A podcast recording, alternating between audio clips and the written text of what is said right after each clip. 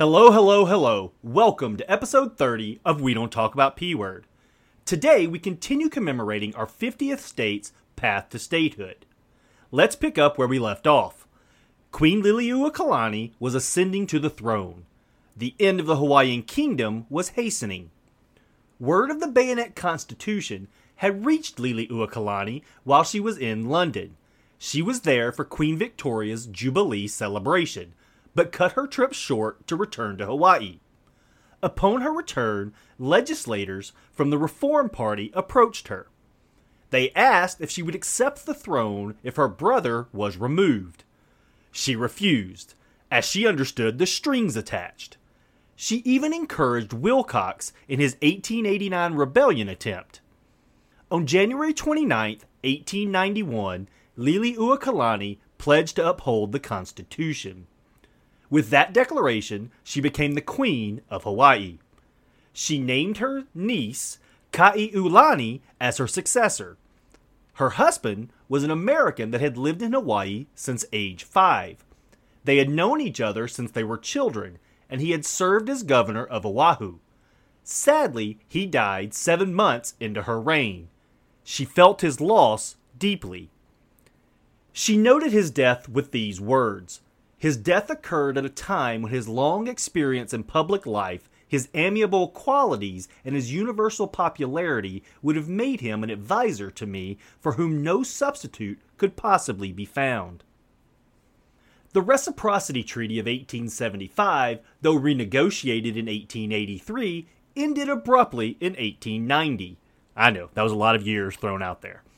The United States passed the McKinley Tariff, eliminating all advantages for Hawaiian exporters.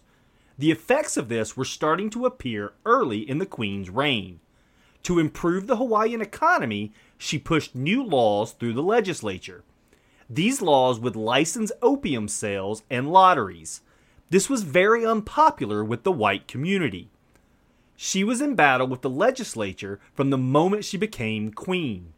She could not appoint a cabinet that was in her best interest. According to the Constitution, she could appoint, but the legislature could remove. Over her time on the throne, they dismissed four of her cabinets. This session of the legislature was a contentious one, dubbed the longest legislature. There were four major parties at the time. I'll simplify them for you the National Reform Party was pro Queen, pro Native rights. The Hui Kali'ana Party was pro Queen and anti bayonet constitution. The Reform Party was the facilitator of the bayonet constitution. They were the first known as the Missionary Party, and they considered the Queen too liberal. The National Liberal Party was a moderate voice, but considered her too conservative. Early on, the two pro Queen parties petitioned the Queen to rewrite the Constitution. This movement had the support of two thirds of the registered voters. She was never happy about the Bayonet Constitution herself and devised a plan.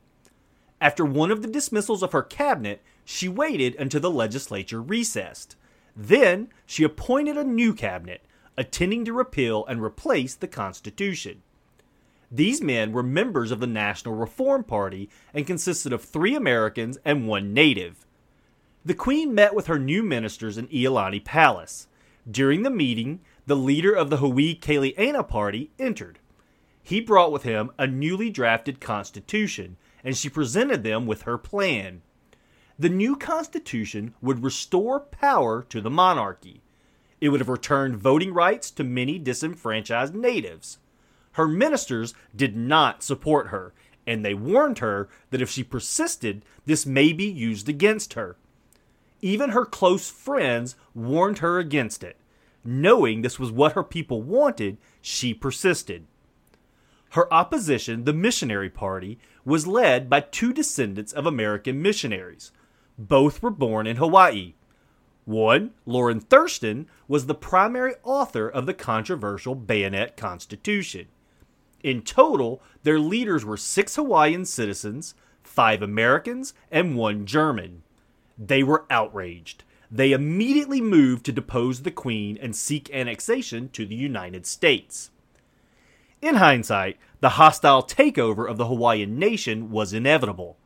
The primary question was never if, it was always when and by who. Throughout this series, I have shown different nations' hostile intentions. Hawaii's strategic location made it invaluable to every major power in the world. Its climate provided perfect conditions for many important crops. Many historians marvel that it took this long. In the end, their economy became too reliant on the United States. This moment was also well prepared for. The missionary party had taken advantage of the missteps of the Kalakaua reign. They had highlighted his failed policies to weaken him as a king. They labeled his love of the traditional ways like hula and chants as immoral. They used his love of the party to paint him as hedonistic. His sister's later support of the opium trade contributed to this perception. The primarily white business community owned most of the newspapers. They had close ties to the missionary party. They attacked the king in print with racist imagery and caricature. Since many natives could not read, the Hawaiian voice in media was almost non existent. The business community, for all intents and purposes, owned the narrative. Early in 1887, Lorrin Thurston helped form a secret society named the Hawaiian League. No official records of the League's business were ever kept. They later changed the name of the party to the Reform Party. Most preferred annexation over reform. Members referred to it as the Annexation Club amongst themselves. At some point, this club gained control of the Honolulu Rifles. With this control, they were able to force the Bayonet Constitution on the king. Some radical members even favored his assassination. Thurston had traveled to Washington, D.C. in 1892 to lobby Congress for annexation. The president then, Benjamin Harrison, did not meet with him, but he did let Thurston know that his administration would support it. On January 14, 1893, the Queen made a presentation introducing the new Constitution. The warnings and lack of support from her cabinet derailed it early Defeated, she announced her intention had not changed, but she agreed to postpone it. Claiming she had committed a revolutionary act, the Hawaiian League wasted no time. They formed a committee of 13 that would become known as the Committee of Safety. This group included Hawaiian legislators and even a Supreme Court justice. The first thing the committee did was pay a visit to the American minister, John Stevens. He provided Thurston and American businessman Sanford Dole assurances. He let them know that he would not protect the Queen. He also said that he would land troops if needed, and I quote, to protect American lives and property. His last assurance guaranteed the end. He would recognize the provisional government. If the de facto government controlled the city, the U.S. would recognize that government. This was not a surprise. Stevens was an avid annexationist. In early 1892, he had written to the Secretary of State with a blunt recommendation.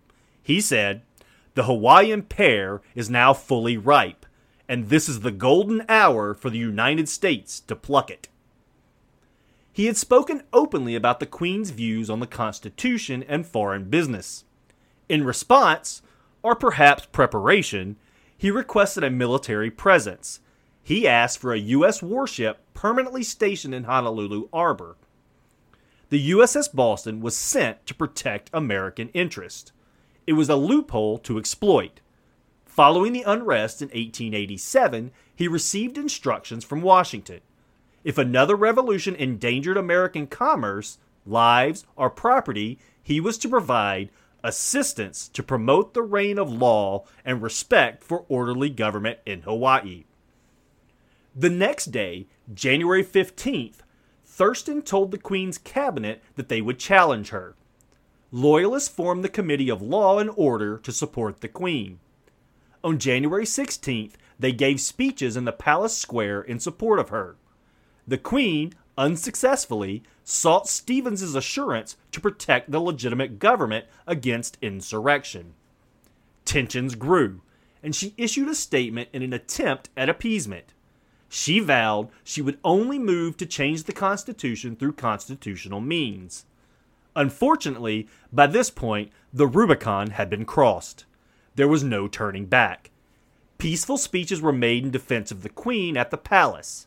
At the same time, incendiary speeches were being made at the armory to validate the coup. That same day, the marshal of the Queen's police force became aware of the developing coup. He requested warrants to arrest the committee and to declare martial law. Due to the committee's ties to Stevens, the marshal feared escalation. After attempting to negotiate, he gathered troops and prepared to protect the Queen. The committee was afraid that the marshal would stop the coup before it could kick off.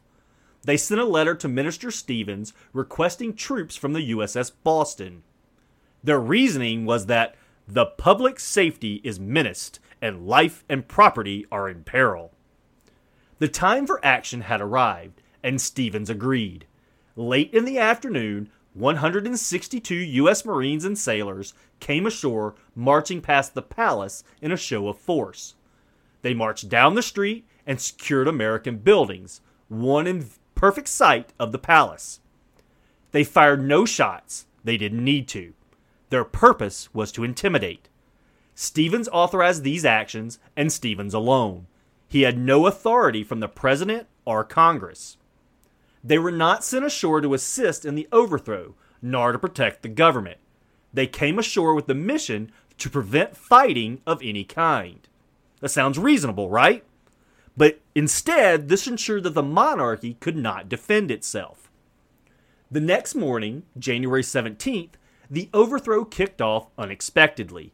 A police officer attempted to detain a wagon of weapons bound for the Honolulu Rifles and was shot. This would be the only bloodshed in the coup, but it sped up the overthrow. The Rifles seized control of government buildings across from the palace. Here they read a proclamation ending the monarchy and announcing a provisional government. Word was delivered to the queen that they expected her to relinquish her throne. Understanding her situation and wanting to prevent bloodshed, she did. She relinquished the throne under protest. She addressed her people in words both defiant and hopeful. Bear with me, this is a long quote, but it deserves a highlight. I, Liliuokalani, by the grace of God and under the Constitution of the Hawaiian Kingdom, Queen, do hereby solemnly protest against any and all acts done against myself and the constitutional government of the Hawaiian Kingdom by certain persons claiming to have established a provisional government of and for this kingdom. That I yield to the superior force of the United States of America whose minister plenipotentiary, His Excellency John L. Stevens, has caused United States troops to be landed at Honolulu and declared that he would support the said provisional government. Now, to avoid any collision of armed forces and perhaps loss of life, I do under this protest and impelled by said forces yield my authority until such time as the government of the United States shall, upon the facts being presented to it, undo the action of its representative and reinstate me in the authority which I claim as the constitutional sovereign of the Hawaiian Islands. Liliuokalani turned her throne over to the United States, expecting this to be temporary. She did not turn it over to the provisional government. She believed that the United States, once apprised of the events, would side with her. She was wrong. Sanford Dole became president of the provisional government. Like Thurston, he was a missionary boy, as they were often called. He is also the cousin of John Dole, who would later start the Dole Pineapple Company in Hawaii. He had been a more conservative voice on the Committee of Safety. Rather than abolishing the throne, he favored holding it in regency until the princess was of age. This was why he was chosen over the firebrand Thurston. Still, when the time came, he readily accepted the role of president. The new government took control of the palace and declared martial law. Stevens declared Hawaii a temporary protectorate of the United States. They raised the U.S. flag over the government buildings. Within 48 hours, the provisional government was legitimized. Every government with a diplomatic presence in Hawaii acknowledged them. Both the Queen and the provisional government sent envoys to Washington immediately. In a show of pettiness, the provisional government had chartered a steamer to travel to the U.S. They refused passage to the Queen's envoy, which allowed them to make it to Washington first. In Washington, Thurston met with President Benjamin Harrison. Harrison was an enthusiastic supporter of the proposed annexation treaty. By the time the Queen's envoy arrived, he had already sent the treaty to the Senate for ratification. Before it could be, an old political adage reared its head elections have consequences. Grover Cleveland did not favor annexation, and once his term began, he withdrew the treaty. And now entering stage right, American politics. From here on out, when I refer to people in U.S. politics for the first time, I will also note their political party. This was the early stages of the political parties we see today. Following the Civil War, the two parties had divided largely along north south lines. Republicans largely controlled the North and West. They were still flying high on their success in saving the Union. This led to them mostly dominating the government. Republicans of the time championed business interests, expansionism, social programs, voter enfranchisement, and expansion of public colleges. Democrats were favored in the South and New Jersey. They also had a strong presence in states like New York and Indiana. Democrats of the time championed business interest, that both of them, forever and always, opposed imperialism, and opposed the political corruption of the boss system.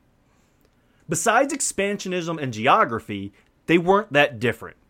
What separated them was religion, but not in the way you may think. The Republicans were primarily Protestants, while the Democrats were Catholics.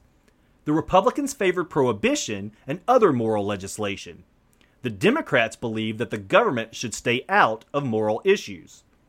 The two were also divided along lines of racial politics.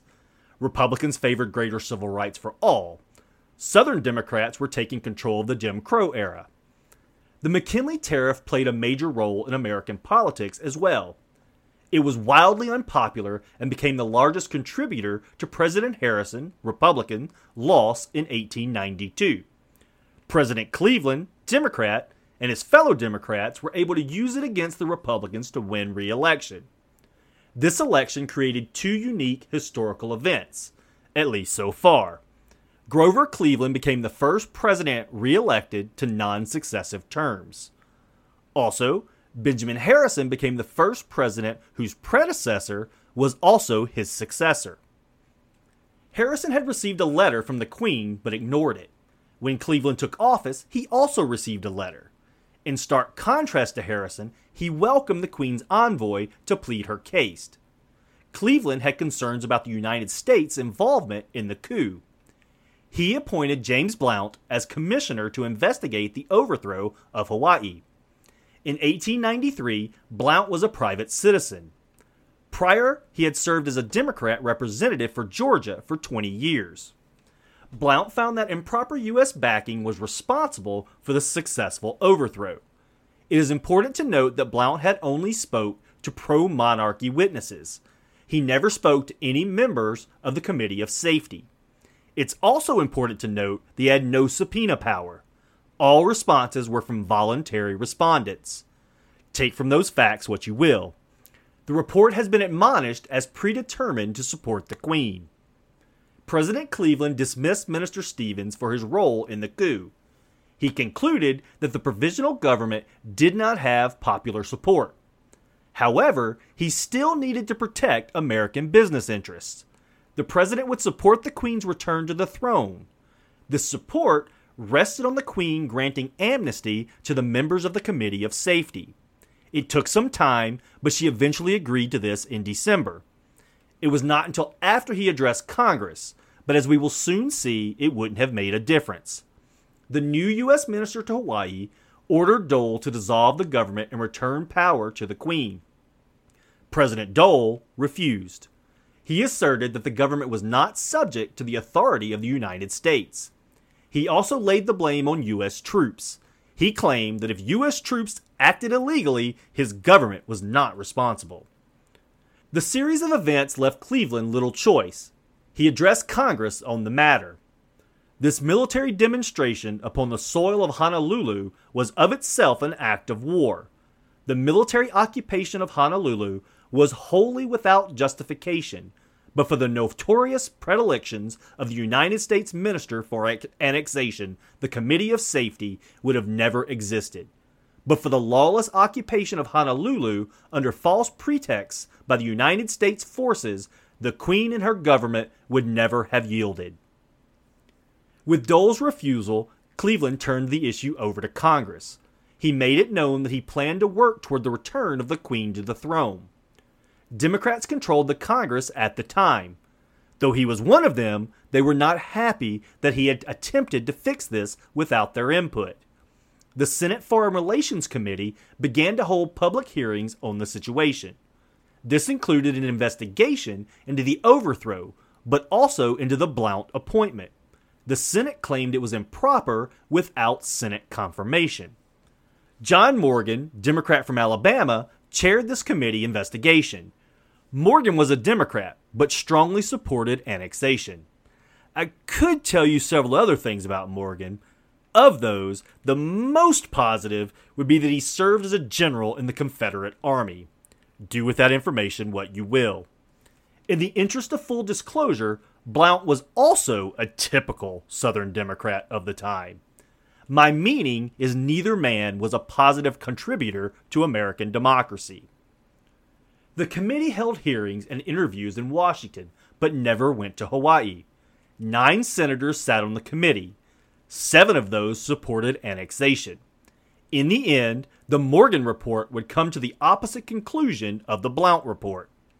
The members found unanimously that the military actions were neutral. The other findings were not unanimous. Morgan and the four Democrats found Blount's appointment to be constitutional. On the other side of the aisle, Morgan and the four Republicans found Stevens' actions justified. With a consensus unreachable, only Morgan signed the final report in February of 1894. As a result of this report, the Senate passed the Turpie Resolution. There were three declarations made with this resolution. First, the government of Hawaii should be decided by its people. Second, the U.S. should not interfere in the political affairs of the island nation. And third, foreign interference would be considered an unfriendly act by the United States. This effectively ended any effort to restore the Queen to the throne. It also ensured the protection of U.S. interests in Hawaii, but it meant annexation would have to wait. For now. With no other choice, the provisional government organized the Constitutional Convention, they limited it to Hawaiians and taxpayers of American or European descent. It excluded Asians. From here, the Republic of Hawaii was born. As the Kingdom of Hawaii comes to an official end, so does today's episode. I hope you'll join me next week as we get one step closer to statehood. Thank you for joining me on this special episode of We Don't Talk About P Word. Stay tuned next week as we discuss the fledgling republic that will be our 50th state please head over to www.talkpword.com and subscribe to be reminded when new episodes drop. You can also like, follow, and share on X and Facebook to stay informed about new episodes. Any questions or comments can be directed to talkpword at gmail.com. Before I go, I want to say that my thoughts and prayers go out to the people of Maui that are currently fighting fierce wildfires. May God protect you. Until next time, qui custodiet ipsos custores, populus facere.